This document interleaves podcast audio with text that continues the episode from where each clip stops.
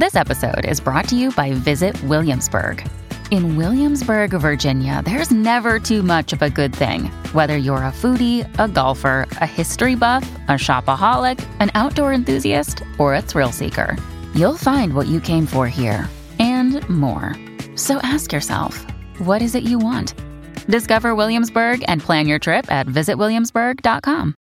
Hello, everybody. This is Marshall Poe. I'm the editor of the New Books Network. NBN listeners like to read books and buy them. So we thought we'd tell you that right now, our friends at Princeton University Press are having a remarkable site wide sale. You can get 50% off books, including ebooks and audiobooks, with the code 50, F I F T Y, at checkout until May 31. You can save some real money on Princeton University Press books. I encourage you to go there and check it out. Welcome to the New Books Network. Hello, everyone. Welcome to New Books in Middle Eastern Studies. Uh, today, we will be talking with um, uh, Professor Simon O'Meara, who is a lecturer in the history of architecture and archaeology at the um, um, School of Oriental and, and, African Studies at the uh, SOAS at University of London. Uh, we will be talking with him about his 2020 book, The Kaaba Orientations Readings in Islam's Ancient House, uh, published by Edinburgh University Press. Um, Professor Simon O'Meara has a PhD in art history from the University of Leeds. Uh, he works mostly on the um, pre modern visual and material culture of Islamic North Africa. And we are very much uh, happy and honored to be talking with uh, with him today. Uh, welcome, Simon. Thank you, Miguel. Thank you very much. Uh, thank you for such a nice introduction, and thank you for, above all, for inviting me to join you on New Books Network. It's a network that I've availed myself of a number of recordings in the past, and although it sounds uh, uh overdone, it is an honour to be here. So, thank you again. Thank you.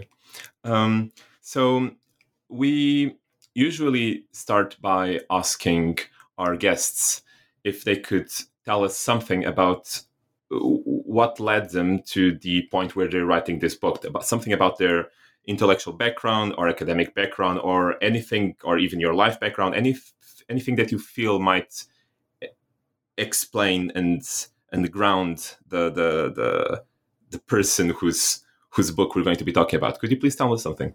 Yes, of course, with pleasure. And in fact, by doing so, it would allow me just to modify one aspect of your introduction for me. I don't, in fact, have a PhD in art history, in Islamic art history. I, I, I got my PhD at the University of Leeds in the north of England, but I did it in Islamic studies. And the fact that I did it in Islamic studies is really um, perhaps the most relevant uh, aspect of, of, how I've made my career in the fields of Islamic art history. And that is to say that I did art history as an MA student at University of Chicago, um, and I started learning Arabic there. And um, I was very fortunate to um, have professors and teachers who were encouraging me. And after after doing that, I, I, I went I went to live in Morocco f- for a few years. And when I was in Morocco, I, I felt that I needed to know more about the Islamic side of things. I felt that if I were to go if I were to return to Chicago to do the PhD aspect of the program, which I was on, I would not necessarily be engaging with uh, readings and, and, and, teachings to do with the Islam side of things. And it was really that that I was interested in. I was interested in the is- Islam of Islamic art history. I wanted to know more and more and more about that. So that's why I didn't return to Chicago, but went to the University of Leeds to the, to the uh, Middle Eastern Studies department. I didn't go to the art history department, which at Leeds is very famous, um, but I went to the uh, uh, Middle Eastern Studies department and got my PhD in Islamic studies because I wanted to devote myself to knowing more about Islam. And it's really from there that I've uh, constantly kept uh, my pursuit within Islamic art history as someone who uh, engages uh, above all in thinking about how the discourses of Islam help can help us see and understand uh, the, the, objects that have been produced, the material culture that's been produced within Islamic cultures. Uh, and I found that uh, my background in Islamic studies has been very helpful in uh, trying to look at Islamic art from if you like, more more from within the culture than so so more from a emic perspective than an etic perspective, I suppose we'd say that more from uh, within the cultural terms in which it was produced, rather than within the academic terms which Islamic art history, for the most part, uh, operates with. Um, and I, that so. Uh, that's really my trajectory, and it has remained my trajectory. and I came to write this book on the Kaaba because, well, I, it, I found that it simply hadn't been covered. Um, and I couldn't understand this. I couldn't understand how a, how the building that um, probably well most most Muslims would probably say is the most important building in the Islamic world. I was at a loss to understand how this building didn't have much coverage in Islamic art history. A few articles had been written about it, um, but from the architectural aspect of Islamic art history, it, it, really was not covered at all. And if one measures the importance of monuments by how many monographs have been written about them, then you know I found it staggering that the Kaaba had not a single monograph in any European language about it.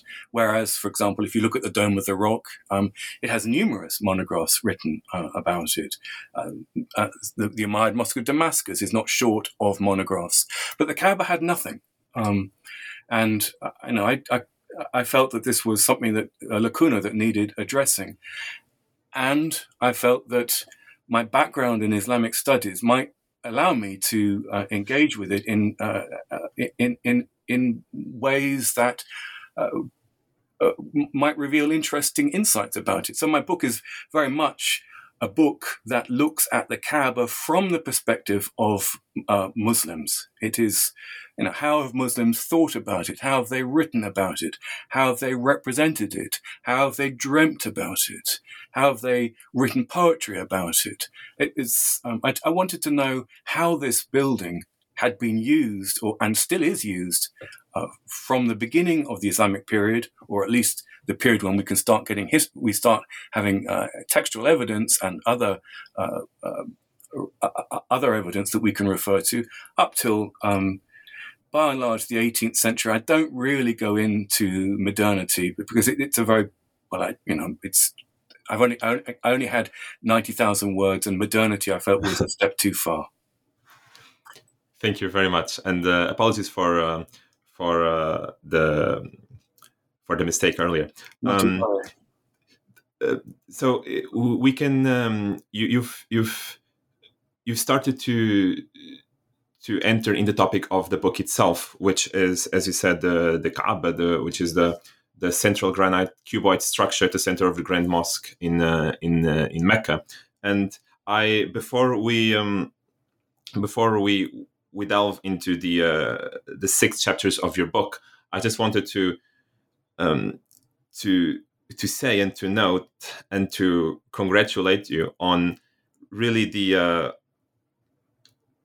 how wonderful the book is uh, in all respects. Uh, it is a uh, really a, a, fantastic work of scholarship, a fantastic work of publishing. It is a beautiful, beautifully organized, beautifully written book. Congratulations to you. Congratulations to Edinburgh University Press as well, um, and to your editors. Um, it's it was a joy to read, and it will be a joy to to talk to you about it.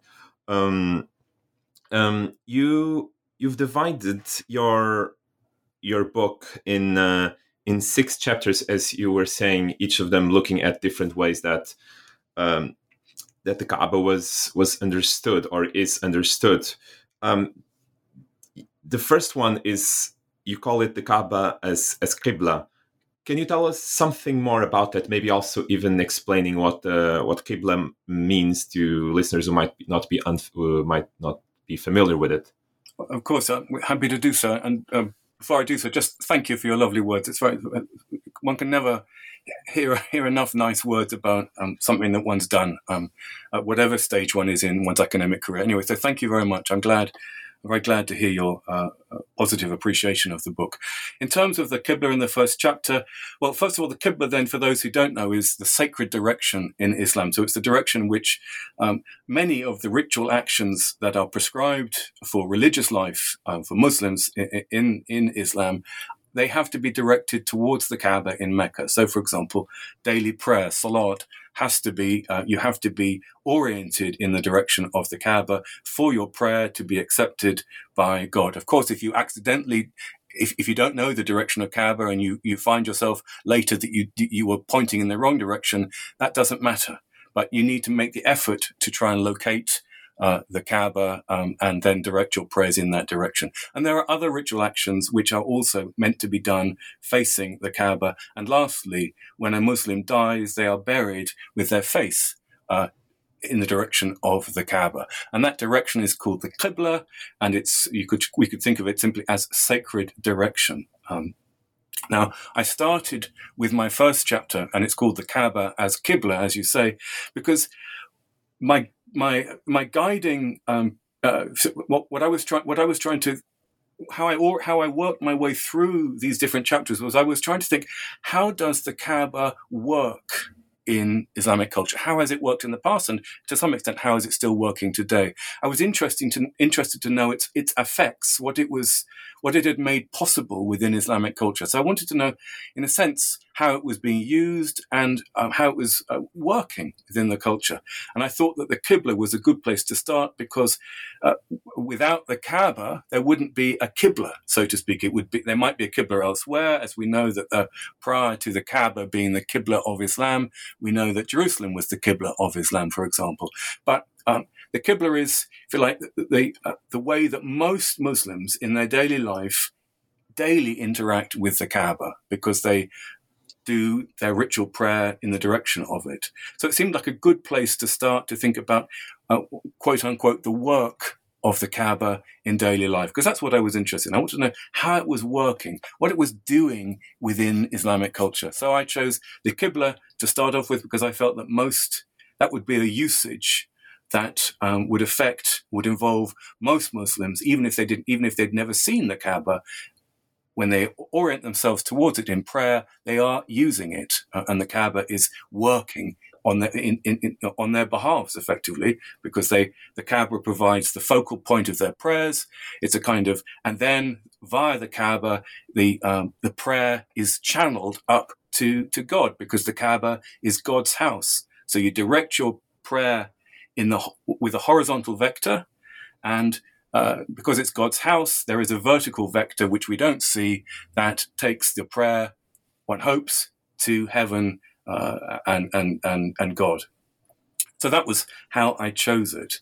Um, and, you know, I, I, was. I was astonished. I had an inkling about this, but I've always been interested in, in the fact that early in the history of Islamic urbanism, in fact, very early in the history of Islamic urbanism, cities, or what we call garrison cities, the Amsar. Um, so these uh, these cities that were built uh, for for the conquest of Iraq, the conquest of Iran, uh, the conquest of Egypt. These garrison cities that were built after the death of the Prophet, um, when these when the military when the when, when the armies of Islam spread out to take the word of Islam with them, I was struck that a number of these garrison towns had a Qibla orientation, uh, either at their very center or the entirety of their, um, or, or, or, the entirety of, of the city itself. And I was, and I was struck by this, that, that why would, you know, why would, why would armies, you know, we expect them to be kind of, by definition, they are going to be, um, engaging in warfare and they're going to be, you know, these are violence is going to be perpetuated by them. Why would they bother? with um, you know such a thing as making sure their city is oriented in the direction of the Kaaba, and, and so uh, that thinking about um, and looking into the organization of early Islamic urban space uh, as I found more than a handful of uh, early cities, not just the Amsar, not just the garrison towns, but even but also later cities, had a, a quite noticeable Kaaba uh, orientation, a quite a noticeable Qibla orientation to them, in that either they were oriented at the center towards the Kaaba, and the rest of the city was too too too sprawling to have that orientation, or indeed some actually had uh, a Kaaba slash Qibla direction throughout them. You know, and I've I, I've I've always found that, and I still find that to be astonishing. Um, that that people would go to such effort to make sure that um, their urban life, which we might normally think of as being secular, actually has a kind of religious element to it, even though they're not praying in mosques, for example. They're just they just kind of but the city itself has been laid out with this qibla in mind. Um, Thank you. Uh, this is this is uh, fascinating on on many levels, and very much especially given your uh, um, your argument, and I think very strong argument, as as you said, for the uh, very early use of the uh, of the qibla um, throughout the uh, the nascent Islamic world at that time.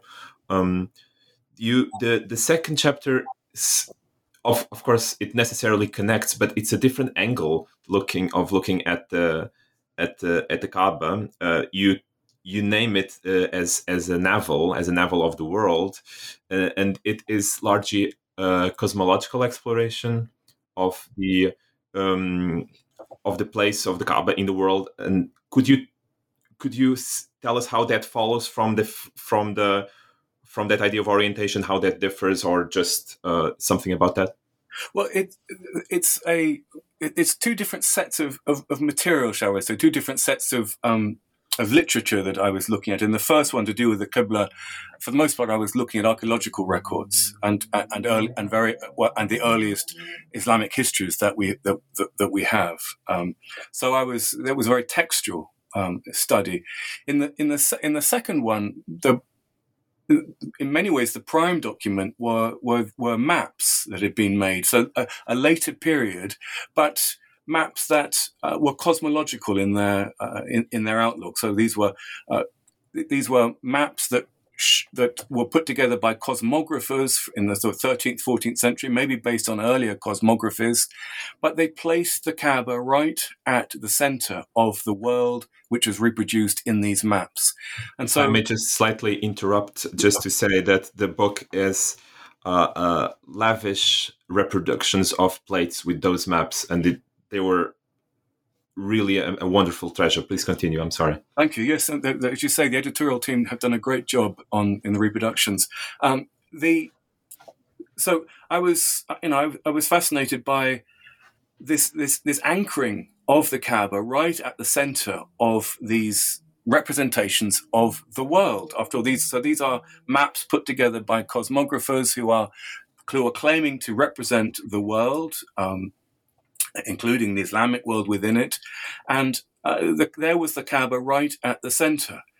I then uh, looked at. Uh, uh I've then I've then found a parallel with that with early traditions. Uh, they're not hadith; they don't go back to the Prophet, but they're very early traditions um, that we can take back to at least the 9th century that talk of the Kaaba being the origin point of the world, and that's a kind of that would that parallels very nicely with these uh, maps, these cosmographies, these representations of cosmographies, because in these in these maps, uh, very much one gets the sense that the world is uncoiling from the Kaaba, as if it were being born from there, as if it were a matrix of sorts, and that's and the idea of the Kaaba as being the birthing site of the world is precisely what we find in these ninth century traditions. That um, say very carefully, very deliberately, that the world was spread out uh, from underneath the Kaaba.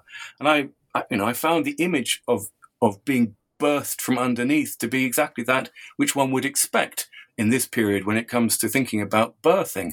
you know, in, in, in, in, this period, you were birthed vertically. You know, you were a woman stood, and the child came out um, from underneath her.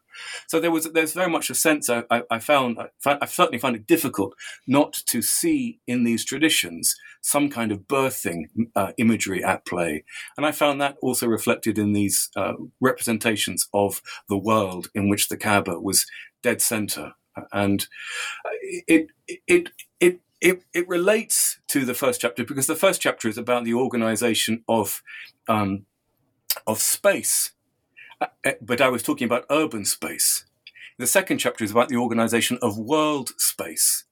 So you know, in the first chapter, I was looking at how urban sites had been oriented towards the Kaaba, either just at the very center or in in it in, in an urban site's totality.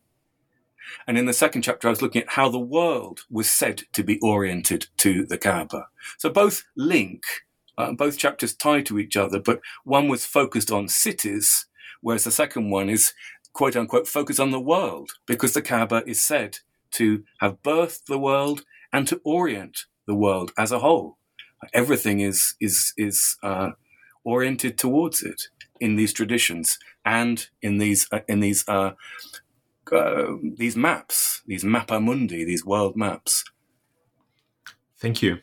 Um, that's the the idea of a space and a location and a building, a building that exists in a location, which is the axis of the world, brings us to your third chapter, uh, which you told the which you named the Kaaba as a substructure, which uh, it approaches that problem from the perspective of the event of what happens to the space.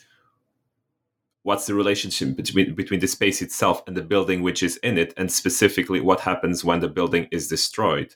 Um, i found it i mean the, the, entire book is fascinating. This one was particularly touching. Um, uh, could you make some connections concerning concerning what you meant by substructure and the uh, and um, and all of this. Yes, of course. Um, the, the so the third chapter develops, shall we say, what what was put forward in the second chapter. That in the second chapter, the Kaaba is the center of the world. It's the it's the navel, and it also seems to have birthed the world. So it's both a navel and a matrix. And then I wondered, well, and it's a pivot as such. It's the pivot of the universe. And in some representations, it's the pivot of the whole universe. Uh, so in chapter two, there is a representation of the universe as a whole, in which the Kaaba is dead center and seems to be birthing the whole universe. And certainly the universe seems to pivot on this. Um, as you say, the representations are very good in this book. Um, I'm very glad that they've they've done so well. They've been done so well. Anyway, my so the third chapter is uh, uh, an inquiry to do with the fact that well, if it is the pivot of the world, if it's the navel and the axis mundi, we know that the Kaaba has been, you know, we know that even on a conservative reckoning, by a conservative reckoning, the Kaaba that stands today in Mecca is the 11th reconstruction of it. And I think that's a very conservative reckoning. It's a, it's a reckoning by a Saudi scholar. I suspect that the, the, the, the number of reconstructions the Kaaba has endured is uh, much closer to 20, I would guess. Um, anyway, the point is that this, the Kaaba has been destroyed at, on a number of occasions, um, mostly by flooding, sometimes by fire, but also by warfare. And it gets completely destroyed. Um, you know, uh, and I I asked myself, well, hang on, if if the Kaaba is the pivot of the world, what happens if that pivot gets smashed? Wouldn't that place wouldn't that leave the world uh, off axis and kind of spinning un- uncontrollably? So that led me into a kind of inquiry into thinking, well, perhaps it's not the Kaaba that stands on the surface that we that we need to worry about, but maybe there's something about its foundations that is more important. So not necessarily the superstructure of the Kaaba, but its substructure, the, the foundations. And, and we know that those foundations are important because one of the few places where the Kaaba is spoken of in the Quran is when Abraham raises the foundations. Um, and so, so we get this word kawaid, and uh, we know that these foundations are important because the Quran tells us how Abraham raises with Ishmael raises the foundations. So I so the third chapter is looking at the foundations of the Kaaba, what we can what we know about them, uh, uh, and and what you know what what those foundations um, tell us about what ultimately matters uh, uh about the Kaaba. And in my my conclusion is that ultimately it's it's those foundations that uh, have never been destroyed. Uh, they have always remained consistent. They've never, at least according to uh, the, at least according to representations of the Kaaba, both textual and pictorial, uh, those f- foundations, the substructure has never been destroyed, unlike the superstructure, and that is quite different to, say, uh, the temple in Jerusalem, where we get in Lamentations, we're told that the fire reaches down and destroys even the foundations. And I think that's, you know, th- people often say, oh, the cab is just some some borrowing of, of, of the temple in Jerusalem is a kind of copy of it. I'm not I'm not arguing with that whole thing. That's a, that's a debate that needs to be looked at very carefully. But certainly, it's one thing that it does not borrow from the temple is the idea that the foundations are destroyed. Jeremiah tells us the temple in Jerusalem is destroyed until it's right until right down to its foundations. That is not what happens at the Kaaba. It's uh, and, and, in those in that regard, it's quite different, I think, to uh, the temple in Jerusalem. Thank you. Uh, the fourth chapter I read it as a, a different way of uh, of looking at the uh, at the space of the Kaaba as it relates to a building which is there, which is what we call the Kaaba. You were just now talking about how that can be looked at in a different way through an axis, through a substructure, a superstructure. The um, in the fourth, you you look at you, which is called the Kaaba as as beloved. Um, you look at personal reactions, sometimes of ecstatic, sometimes even of erotic imagery that that people used and experienced when in contact with that space. Um, you also made a connection at one point about how that was sometimes used as a way of dealing with um, dealing with the trauma of destruction. Um, could you? What does that mean for the Kaaba to be as as a beloved? in this context. Uh, yes, well, as you say, there is a kind of, in some sense, there's a, a, a, a, not a sea change, but there's a change between chapters one to three and then four onwards. In in chapter four, I look not so much at how it's been represented in in sort of in document historical documents, but in terms of how people have written histories of it. But I look at how it's actually used physically. How what, know, the, I look at its main usage. Um, during pilgrimage season, and not just the Hajj, but also the lesser pilgrimage, the Umrah. I look at the fact that, um, so the focus of it, of chapter four, is the circumambulation ritual, the tawaf of the Kaaba. And that's, that's its main usage. Remember, this book is about how the Kaaba ha- has been used and is used by Muslims. Um, so um, it's used as a uh, as a sacred direction. So that's the Qibla and Salat. Um, and in chapter four, it's used extensively as the um, object, as, as used as God's house around which pilgrims circumambulate seven times every time they perform the tawaf uh, or circumambulation ritual. Now, that um, tawaf uh, I, I, was trying to dig out experiences of that tawaf. I was trying to get to how people have experienced this tawaf, what what their experiences could tell us about the Kaaba in the hope that somehow there would be some kind of connection between their experiences which might help us shed light on how the Kaaba was understood and is understood by, by Muslims. There isn't much literature, um, uh, well, in fact, there's very little literature on this experiential aspect of the Kaaba prior to, shall we say, the 19th century, except for within what you call ecstatic writings, Sufism. And um, so the literature that I look at in, in chapter four is extensively comprises Sufi literature because they have spoken of what they experienced as they circumambulated the house of God.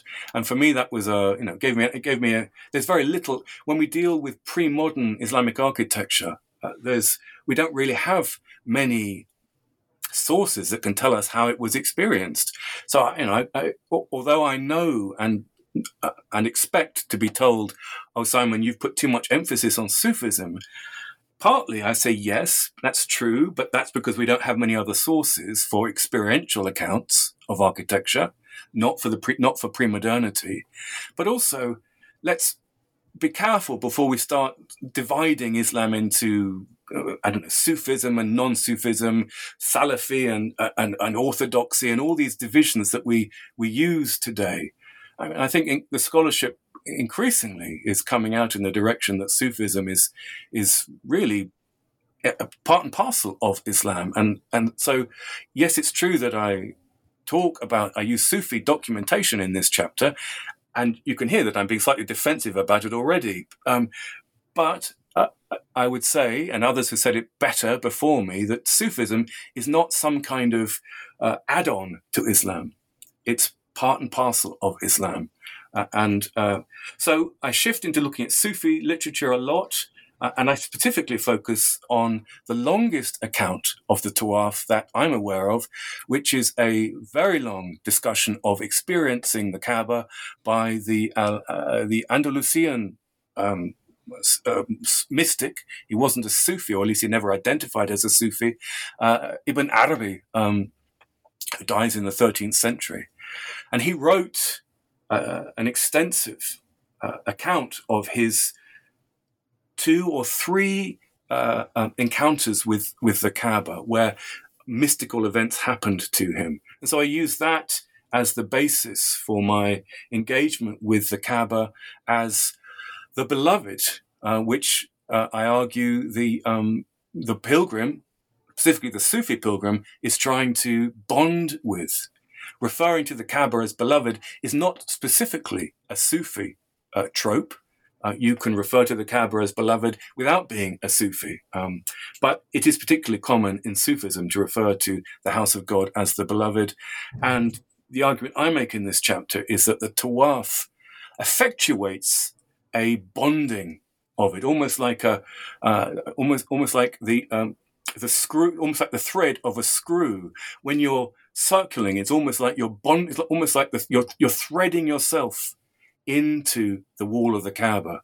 You're threading yourself around it. You're bonding yourself to it um, through the action of circling.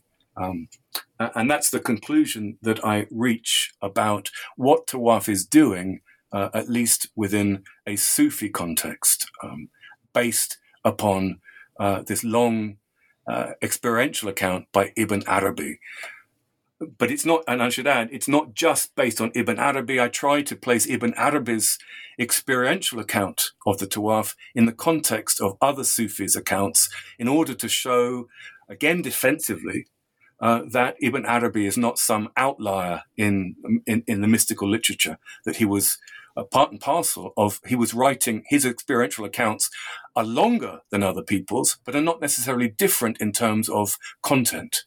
Um, uh, and that's so. So I do try to anchor Ibn Arabi into a into a wider Sufi context. Um, in order, to, but and you can hear it in my defensiveness now. In order to try and ward off the, the, the, what I know is going to be said. Oh, Simon, we can dismiss chapter four because it just refers to uh, that that heretical uh, Ibn Arabi, who people dismiss as as being a Muslim anyway, and that simply isn't the case. Yes, uh, I you you bring Ibn Arabi in connection with a number of other of other of other reports. That's that was very much very much clear. I did not get the feeling that that was a uh, a one man um, uh, a, a, one man event in the relation of the Kaaba as a in that in the um, perfect. Yes, Perfect. Uh, and you you.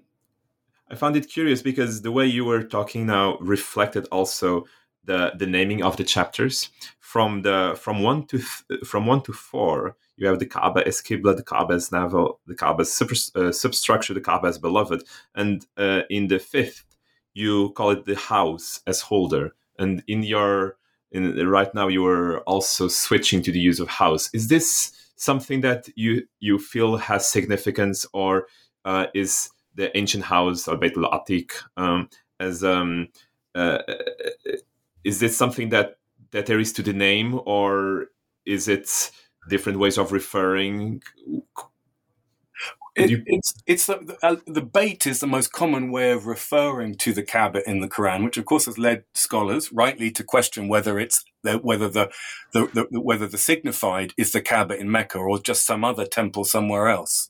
Uh, the Kaaba is mentioned, uh, um, but it's only it's mentioned very infrequently. Uh, you forgive me, I can't remember. I think it's twice. It's mentioned by name in the Quran. Um, but the, the, the, the bait is the more common word, Beit uh, and various uh, various forms of al Beit, uh, very qualifications of it, is more common.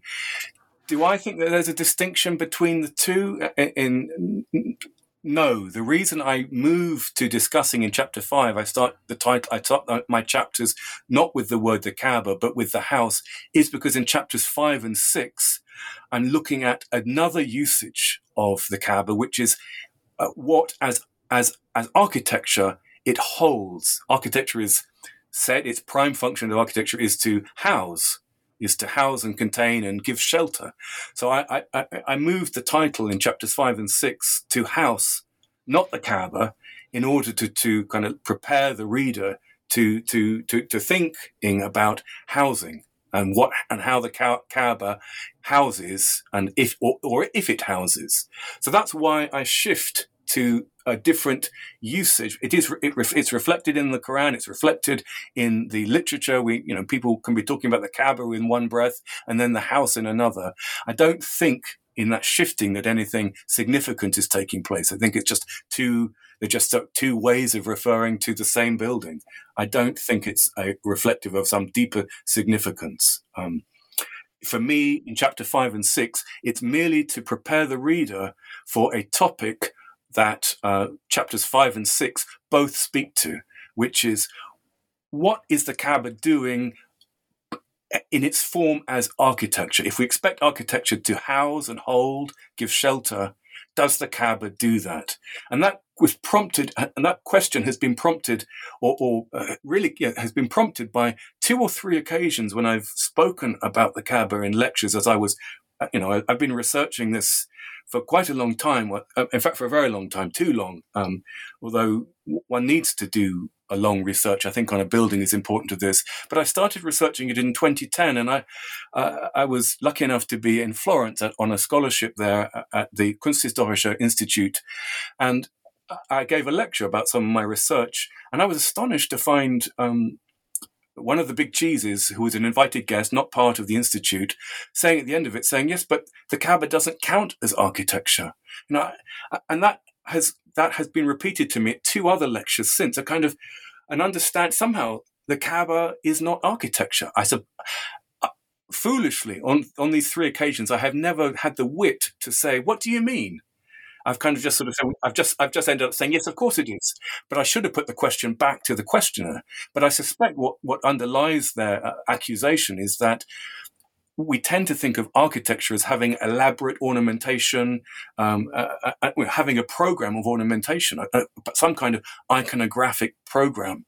And the Kaaba, as we all know, is you know, almost bereft of ornamentation. It has a door, uh, it has some lines of of uh, tiraz tiraz bands on it, but it is you know, it doesn't. It's almost like a shed, if you like, and, and probably we would hesitate to call a shed architecture, or at least high-minded as art historians would probably hesitate to call a shed architecture. Personally, a shed is architecture in my view, um, and I'm not saying the Kaaba is a shed. I hasten, I hasten to add, but uh, so I, I felt it very important to address in chapters five and six the fact that the Kaaba is architecture, um, and the fact that it's doing what architecture does, which is holding. What it holds is another matter entirely, and that's what I try and pursue in chapter five specifically, and then in chapter six I look at you know how how that holding function is signified by the kiswa or the black robe that covers the Kaaba. But both five and six address the holding nature of the Kaaba, and that's why I use the word house in the in in the chapter. Sorry, that's a long answer to your uh, pertinent question. It is. Uh, it was a, a, a wonderful answer. Um, the the uh, the question of what constitutes architecture is, of course, a, a, a long one, but you do go to length in the book to explain how the the very structure of the Kaaba is extensively debated and described. The walls, this, the, the the the divisions, the the sides, the corners, the height, the depth. That's something that um, uh, Muslim writers describe and engage with profoundly in all sorts of in all sorts of ways that are many of which you you engage in in the in the in the book here so that question it it it does sound very strange after having read your book. Um, the, the how could this not be architecture? But yes. Um, but coming back to your uh, to your fifth uh, chapter, the house as a holder, as you were ex- as you were explaining, one of the functions of the of a house or of a building of a house specifically is to hold. So, what does the Kaaba hold?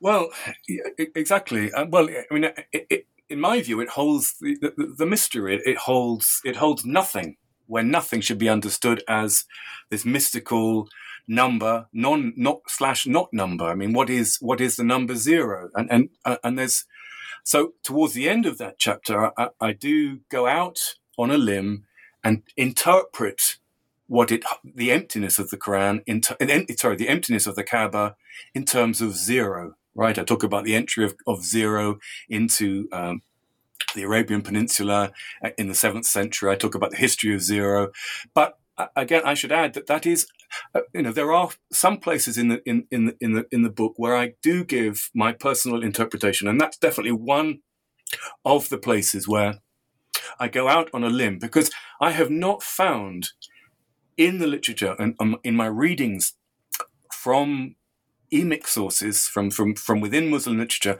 I have not found the Kaaba being spoken of as a holder of the number zero or, or, or nothingness, holding nothing. Um, uh, uh, uh and so I keep that interpretation towards the end of the chapter, but but prior to that, I, I stay very much with literature and representations and documents that have come from within Islamic culture to look at what the Kaaba held before the Prophet returned in victory to Mecca. So he returns in victory in 630. It's the, it's the conquest of Mecca. Uh, um, and at that point, Mecca becomes an Islamic city, so to speak, and the Kaaba is emptied of the whatever it contained. Now, the literature on what it contains is not uniform, so I kind of pass that literature. I go through it to, to look at what are the dominant strands of these different uh, uh, histories that have spoken of this event of the cleansing of the Kaaba to try and find out what it held um, prior to the Prophet's conquest in 630. But without so if there's doubt about if there's confusion about what was inside it and what was around the Kaaba before 630 there's no doubt that after 630 it doesn't hold anything. The sources are clear about that. If the sources discuss the cleansing of the Kaaba in 630 there may be confusion about what it contained know, did it contain a, a goat's head? Did it contain a, a, dove? Did it contain Hubal? Did it contain more idols? There, there might be confusion about that, but there isn't confusion about the fact that after it's been cleansed, it doesn't contain anything. Um, and, and it's that nothingness that I'm interested in because I argue this is when I start moving into an interpretive mode because I say that that nothingness is, uh, we can see that emptiness in uh, uh, in in a certain genre of representations of paintings of the Kaaba. There is uh, um, there is a, a, a, a, prayer book, a very famous um, prayer book by Al Jazuli, a, Moroccan uh, Sufi who writes Dalail al Khairat, which gets variously translated. I translated as uh, the, the uh, guidelines to blessings, but its translation is often is often changes, and um, uh, in the, in this manuscript, uh, which it gets copied very quickly and gets repeatedly copied. Um, it's a very popular uh, book, and um, when it gets copied, increasingly, uh, especially from around the 16th century, and even more, especially from the 18th century, we start finding paired diagrams of the Kaaba, of, of Mecca and Medina, the Haramain, the two, the, the, you know, the two sacred precincts, and I look at the way that in this particular prayer book, in the copies of it, how the Kaaba is routinely represented in a very particular way that is unusual, in my view, in comparison to other buildings, uh, other buildings in the same prayer manuscript, but indeed other representations of, say, the Dome of the Rock. So I make comparisons between how the Kaaba is represented in this prayer book vis-a-vis how it's represented, say, in guidebooks to, uh, to, to Jerusalem.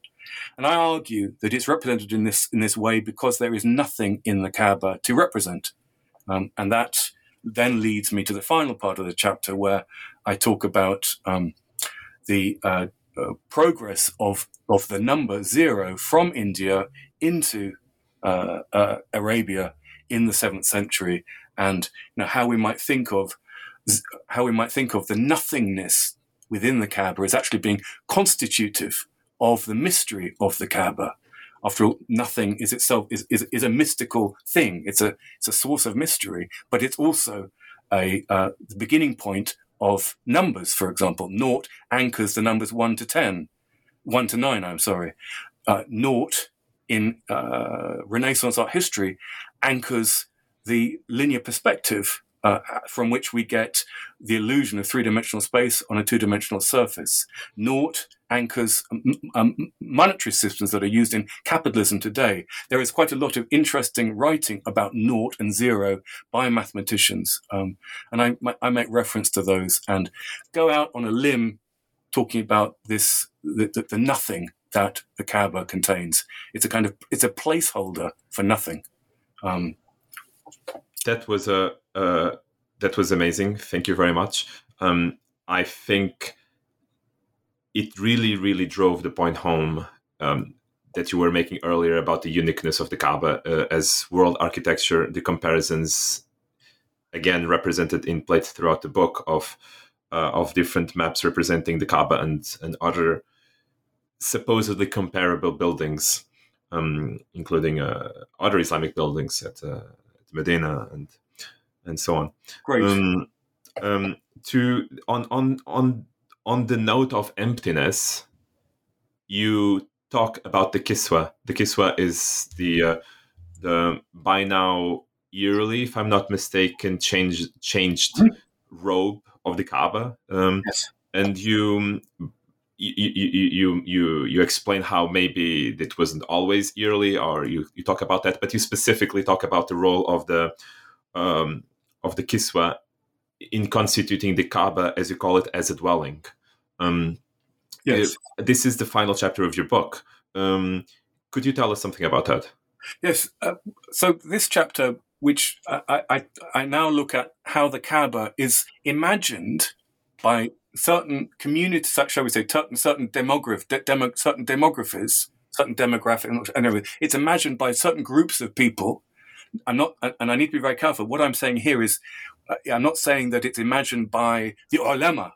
I'm not saying it's imagined by the Saudi king today, but, it, but I look at how the Kaaba has been imagined by travelers, by miniature painters in Iran, and by Sufis, how it's imagined to contain at, at a certain point of its of its of, of the of the Islamic calendar, it's imagined to be alive. It's imagined to be a dwelling of something uh, superabundant. Um, and this, I argue, is is uh, signified in the way that the kiswa, the robe, is hung. The kiswa is not consistently uh, down to the ground. It is just before the Hajj season. It's it's elevated a short a, a distance. It changes. Again, the travelers' accounts have, tell us the different ways that it is elevated, but it's elevated just before the Hajj commences, and it's wrapped. And where it's elevated, then a white white cloth is then wrapped around it. And we know from at least uh, from at least Ibn Battuta's period, and in fact even early, we know from Ibn Jubayr, uh, so in the 12th century, we know that when it's got this white robe around it, an izar, and izar is another word for the um, uh, costume that pilgrims have to wear, that it's called it's it said that the Kaaba is now in its ihram. It's now in its state of uh, in its state of taboo. It's it's gone into it's wearing pilgrimage clothes. So when it gets wrapped with this white cloth, and, and when the kiswa has been elevated, and then a white cloth is wrapped around it, it's said to be in a state of ihram. Then after, uh, then on the day of Arafat, um, uh, and uh, the the uh, so on day uh, is it day four of day four of the Hajj? The uh, the the kiswa is replaced with a new kiswa, and um, it is lowered, but is not lowered completely down to the ground again. It is then hung in a different way uh, uh once again, and we've got uh, from Persian paintings, from miniature paintings from uh, from at least from Iran, and I, I separate them from from Ottoman miniature paintings where we don't see an interest in the Kiswa, but in Persian paintings we get uh, a, a, a, a, sort of almost a sustained focus on the way that the Kiswa is hung when it's been replaced with a new one. Um, and at this point, the literature, we know from literature, travelers again, that uh, the Kaaba is referred to as a bride. So, from from just from travel literature, we know that there is a period when it seems to either be a pilgrim or a bride. So it seems to be sort of a living thing, but it also it's also completely closed off during this period. You can't go into the Kaaba during this period; it's completely shut. And in these miniature paintings, which show the Kaaba in its bridal costume, at the same time as showing it in this way, the rest of the miniature painting is showing events that are cosmically inspired. Um, there are angels dancing. There are angels whirling around. Maybe it's a maybe the prophet is riding over it on, on, on, in, in, passage to Jerusalem as part of the Mi'raj. Maybe um, maybe the prophet is smashing some idols as uh, you know, as the end as, to, to, mark the end of idolatry and the commencement of of, of Tawheed and Islam. I argue that these cosmic events and the fact that the that the um, that the that the Kaaba is dressed in the in this bridal gear and this elaborate costume is suggestive of the fact that the Kaaba this that this moment is is is, is an actor in the scene and it's alive. It's almost as if it were itself animated by with a superabundant force. Um, so the evidence for that, I say, just to make sure that our listeners aren't, or uh, our listeners, your listeners aren't thinking this, you know, this person is just kind of our. oh, thank you. Is not is not is just running wild with one or two ideas. The evidence is uh, the evidence is all based either on miniature painting, on travellers' reports, on Sufi accounts, again, because they're the ones that most attentive to encounters with the Kaaba. Um, and, um, uh, and, and, lastly, uh, uh, European travellers who, who travelled to Mecca in the 19th century, they've also left us very careful accounts of the hanging of the kiswa uh, around the Hajj period. So I found them to be very valuable too. Um, and yes, and, because the book is so nicely illustrated, you know, when I'm referring to this or that painting, the reader can look at it themselves without having to go on the internet. So you can see that um, that there is that this is that this argument is evidence based. Sometimes the evidence is pictorial, which, if you're a historian, may not count so much, but um, the reader will be able to see that this is not just kind of fancy, not just whimsy, um, because it is possible. It's all too easy to write whimsically about the Kaaba. Um, it's you know you can you can fantasize about it, and I I don't think any any of our readers, any of our listeners, or any reader, uh, any academic reader wants to read whimsy um, on when it comes to the Kaaba. Um, uh, specifically about uh, uh readers and academic readers, I think another thing that readers of your book will certainly appreciate. I appreciated it very much. Um, was the uh, the lucid structure with which you organize each chapter, uh, um, uh, materializing the conclusions of each chapter at the end, your own personal conclusions, what you consider to be general, um, and then at the end, at the conclusion again, uh, um, very clearly stating your position and in a uh, in a condensed format. I found that very helpful. I found it was a um, uh, a very helpful device for uh, for an intellectual engagement with the book, and and uh, and I wanted to to commend you for that. Um, Thank you. Thank you. N- right now we're um, we're not looking to take much more of your time, um, but I wanted to ask you um, after this amazing book, uh, what are you working on? Is there some other book you're working on? Is there some projects? What's what's your horizon right now?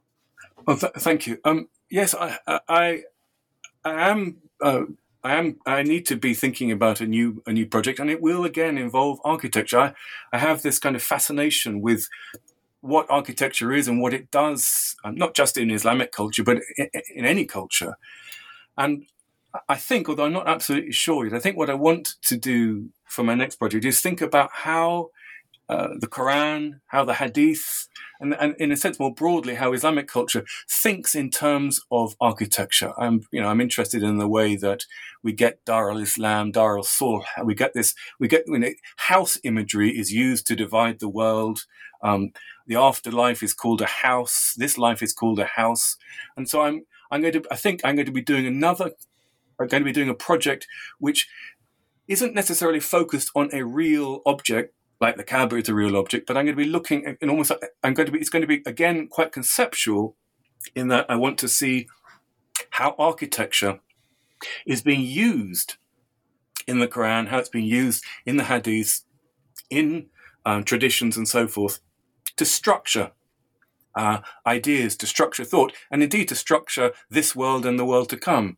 Uh, as I say, the, the, this, the, the, word house is a dominant uh, form of structuring. It's an architectural way of thinking, and I, you know, that's really my interest. My interest is architecture. It ha- has always been, and um, if there's if there's one thing that um, Islamic art and architecture excels at, in my view, it's architecture. I mean, you can see Islamic architecture still today leaves me uh, in awe.